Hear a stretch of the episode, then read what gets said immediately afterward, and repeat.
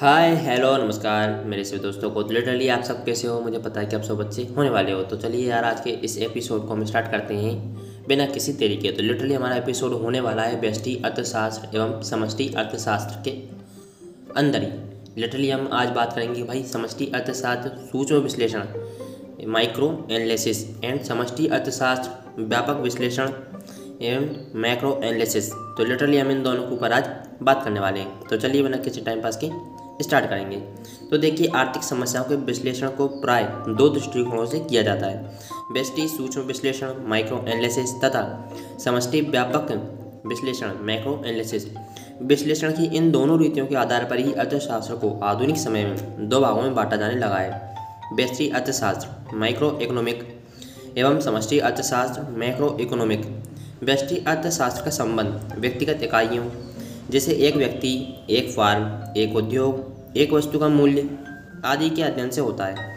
इसके विपरीत, समष्टि अर्थशास्त्र का संबंध, संपूर्ण अर्थव्यवस्था या संपूर्ण अर्थव्यवस्था की बड़ी इकाइयों जैसे कुल राष्ट्रीय आय, कुल व्यय, कुल बचत, कुल विनियोग इत्यादि के अध्ययन से होता है।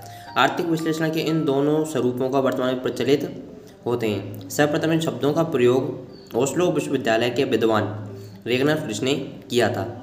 तो लिटरली इससे हम इतना तो कन्फर्म हो चुके हैं कि भाई छोटी छोटी अर्थव्यवस्था के जो छोटे पार्ट होते हैं, जैसे कि एक फार्म एक व्यक्ति, एक उद्योग लिटरली छोटे पार्ट उनको हम लेते हैं व्यष्टि अर्थशास्त्र के अंतर्गत।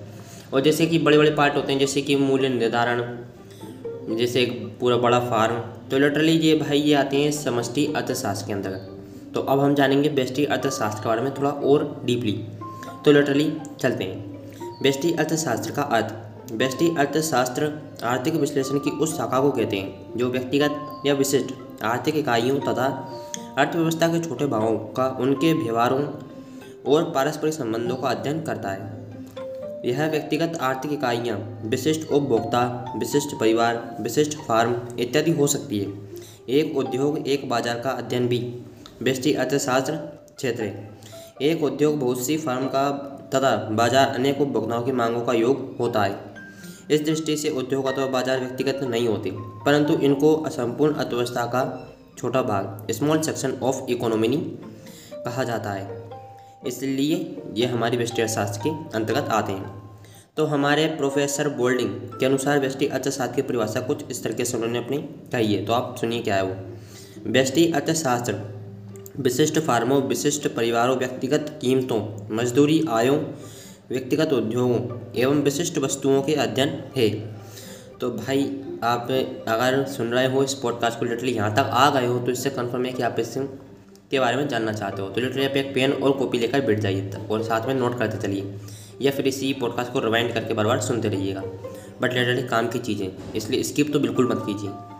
तो चलिए अब हम इसे और आगे चलेंगे।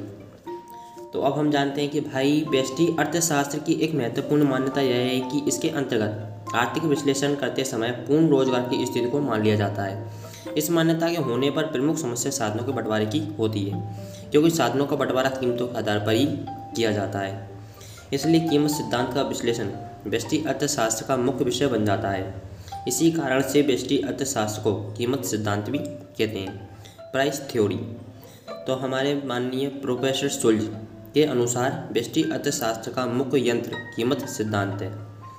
तो गाइस अब देखिए, अब हम जानेंगे भाई व्यष्टि अर्थशास्त्र की विशेषता। इसकी हम जानने वाले हैं इसकी विशेषताएँ। तो चलिए, बिना किसी टाइम पास के चलते हैं इसकी विशेषताओं पर। व्यक्तिगत इकाइयों का अध्ययन। तो जैसा कि मैं आपको पहले ही बता चुका था कि भाई लिटरेरी में व्यक्तिगत इकाइयों का अध्ययन, छोटे फार्म व्यक्तिगत परिवार आदि मतलब स्मॉल सेक्शन ऑफ़ इकोनॉमी अध्ययन किया जाता है। तो लिटरली इन लोगों ने इसके बारे में कुछ और भी बताया। तो भाई, उनकी परिभाषाओं के अंतर्गत इसकी विशेषताएँ तो लिटरली आप जब पहले परिभाषा में पढ़ चुके हो तो बस आपको एक बार कंफर्म करना है। मतलब डिवाइंड उस टाइप का। व्यक्तिगत इकाइयों का अध्ययन। व्यक्ति अर्थशास्त्र में व्यक्तिगत इकाइयाँ या विशिष्ट इकाइयों का अध्ययन किया जाता है। इसका संबंध समूह से या योगों से अध्ययन से नहीं होता। छोटे भावों का अध्ययन। व्यष्टि अर्थशास्त्र में अर्थव्यवस्था के छोटे भावों का अध्ययन किया जाता है। इसी दृष्टि से एक उद्योग या बाज़ार व्यष्टि अर्थशास्त्र में किया जाता है, जो यद्यपि उद्योग फार्मों से मिलकर बनता है, परंतु वह अर्थव्यवस्था का छोटा भाग है। पूर्ण रोज़गार की मान्यता। व्यष्टि अर्थशास्त्र का अध्ययन करते समय पूर्ण रोज़गार की मान्यता को लेकर चला जाता है। कीमत सिद्धांत। पूर्ण रोज़गार की मान्यता के कारण प्रमुख समस्या साधनों के बंटवारे की होती है। यह कीमतों के आधार पर ही किया जाता है। इसलिए कीमत सिद्धांत इसका मुख्य विषय बन जाता है। तो गाइस देखिए, ये हमें हम, ये हम पढ़ चुके थे लास्ट में प्रो सुल्ज के अनुसार मतलब हमारे प्रोफेसर सुल्ज ने भी कहा था कि भाई, कीमत सिद्धांत व्यष्टि अर्थशास्त्र का मुख्य यंत्र है। और इसके पहले हमारे प्रोफेसर बोल्डिंग उन्होंने भी हमें साफ़ साफ़ कह दिया था कि भाई साहब व्यष्टि अर्थशास्त्र, छोटे परिवारों, विशिष्ट उद्योग, व्यक्तिगत आयों, कीमत, मजदूरी आदि का अध्ययन होता है। तो कुल मिलाकर आपने अगर अभी तक का लेटते चल रहे हो या अभी तक का अच्छे तरीके से याद करते चल रहे हो तो वही लिटरली आप बेस्ट अर्थशास्त्र का अर्थ और उसकी विशेषताएँ कन्फर्म कर चुके हो। तो अब हम इसके चलने वाले हैं महत्व के ऊपर कि भाई इसका महत्व कितना है हमारी इकोनॉमी में। तो चलिए चलते हैं। संपूर्ण अर्थव्यवस्था को व्यवहार को समझने में सहायक, क्योंकि व्यक्तिगत एक आर्थिक इकाइयाँ ही मिलकर संपूर्ण अर्थव्यवस्था का निर्माण करती हैं। इसलिए व्यक्तिगत आर्थिक इकाइयों का व्यवहार संपूर्ण अर्थव्यवस्था को प्रभावित करता है।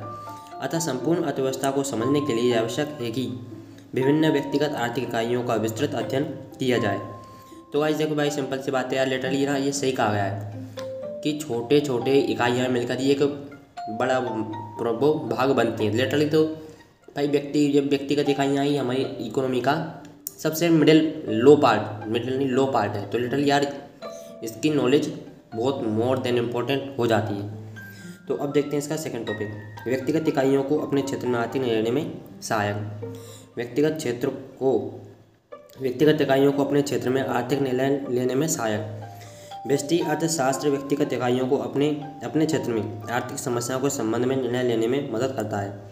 एक उपभोक्ता अपना व्यय किस प्रकार करे, एक फार्म अपने उत्पादन तथा कीमत को किस प्रकार समायोजित करे, उसकी उत्पादन लागत न्यूनतम हो सके या उसका लाभ अधिकतम हो जाए, जैसी समस्याओं का समाधान व्यष्टि आर्थिक विश्लेषण से ही संभव है।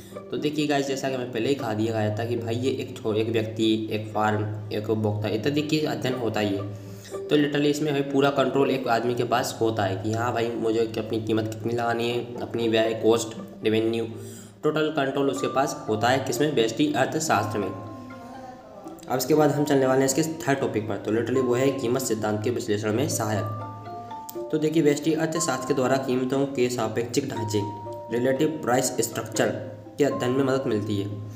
अर्थात विशिष्ट वस्तुओं में समूह मूल्य निर्धारण उत्पत्ति के विशिष्ट साधनों का वितरण, जो अर्थशास्त्र का सबसे महत्वपूर्ण विषय बन चुका है यह अध्ययन केवल व्यष्टि अर्थशास्त्र के द्वारा ही संभव है।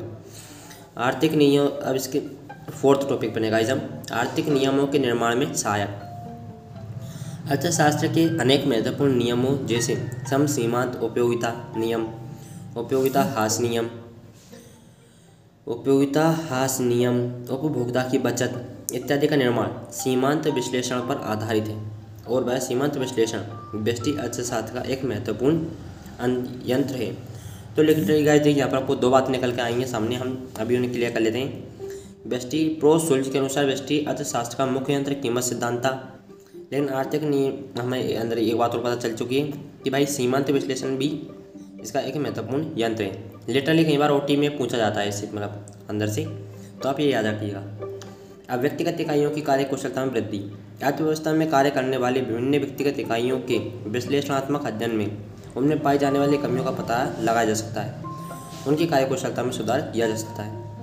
सरकार की नीतियों में निर्माण में सहायक। यह हमारा सिक्स टॉपिक था गाइज़ इसका। सरकार की आर्थिक नीति का प्रभाव व्यक्तिगत इकाइयों के कार्यकरण पर पड़ता है। सरकारी नीतियों के फलस्वरूप उपभोक्ता का व्यय ढांचा, वस्तुओं की कीमतें, श्रमिकों की मजदूरियाँ, साधनों का वितरण प्रभावित हो जाता है। अतः सरकार के लिए आवश्यक हो जाता है कि वह किसी भी नीति निर्माण करते समय व्यक्तिगत इकाइयों पर पड़ने वाले प्रभाव को ध्यान में रखें। तो देखिए गाइज़ हमने इसकी विशेषताएँ और इसके महत्व और इसके अर्थ यह हम कंप्लीट कर चुके हैं। अब बचती हैं लेटरल इसकी सीमाएँ। तो उसी के ऊपर बात करते हैं। व्यष्टि अर्थशास्त्र की सीमाएँ। Limitation of micro economic economic तो देखिएगा इसके फ़र्स्ट टॉप टॉपिक है, संपूर्ण अथवा के संचालन का सही चित्र प्रस्तुत न कर पाना। तो देखिए व्यष्टि अर्थशास्त्र व्यक्तिगत इकाइयों का संचालन संगठन विश्लेषण में ही लगा रहता है। उसके द्वारा संपूर्ण अर्थव्यवस्था संचालन की कोई और ध्यान नहीं दिया जाता। परिणाम स्वरूप संपूर्ण अर्थव्यवस्था का ज्ञान प्राप्त करना हमारे लिए संभव नहीं हो पाता। हाँ ये सही है, क्योंकि लिटरली यार एक बार आप जैसे किसी भी फार्म के ओनर हो तो लिटरली आपका फोकस सिर्फ़ और सिर्फ़ फार्म पर ही होगा। कि फार्म में भाई कैसे तरक्की की जाए, उसके कैसे प्रोडक्शन बढ़ाया जाए, कैसे हमारे कॉस्ट पर रेवेन्यू इंक्रीज किया जाए।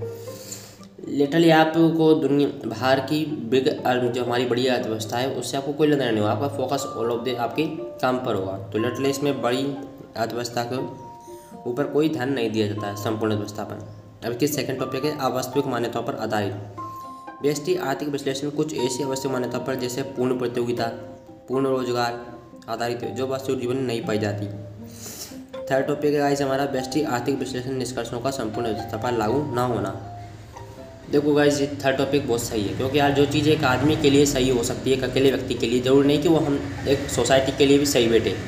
जैसे कि इन लोगों ने इसे बहुत काफ़ी अच्छे तरीके से समझाया भी है, कि लिटरली यार बचत करना एक अच्छी आदत है। लिटरली यार एक व्यक्ति करे तो और पूरा समाज बचत करने लग गया। तो भाई बैंकों का व्यापार तो ठप हो जाएगा। तो इस प्रकार से भाई ये है कि व्यष्टि आर्थिक व्यष्टि अर्थशास्त्र के निष्कर्षों का संपूर्ण अर्थव्यवस्था पर लागू न होना। तो गाइस जब इसका लास्ट और फोर्थ टॉपिक जो है, वो है हमारा कुछ आर्थिक समस्याओं का अध्ययन व्यष्टि अर्थशास्त्र के अंतर्गत न हो पाना।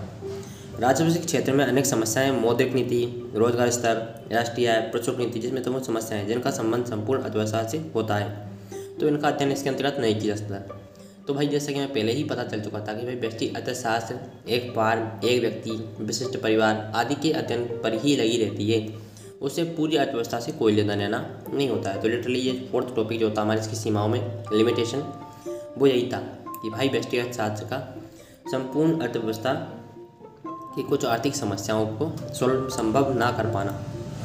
तो गाइज़ ये हमारी व्यष्टि अर्थशास्त्र कंप्लीट हो चुकी है। लिटरली अब इसका सेकेंड एपिसोड जो आएगा, वो आएगा समष्टि का। तो ऐसे ही और पॉडकास्ट एपिसोड के लिए प्लीज़ हमें फॉलो ज़रूर करें।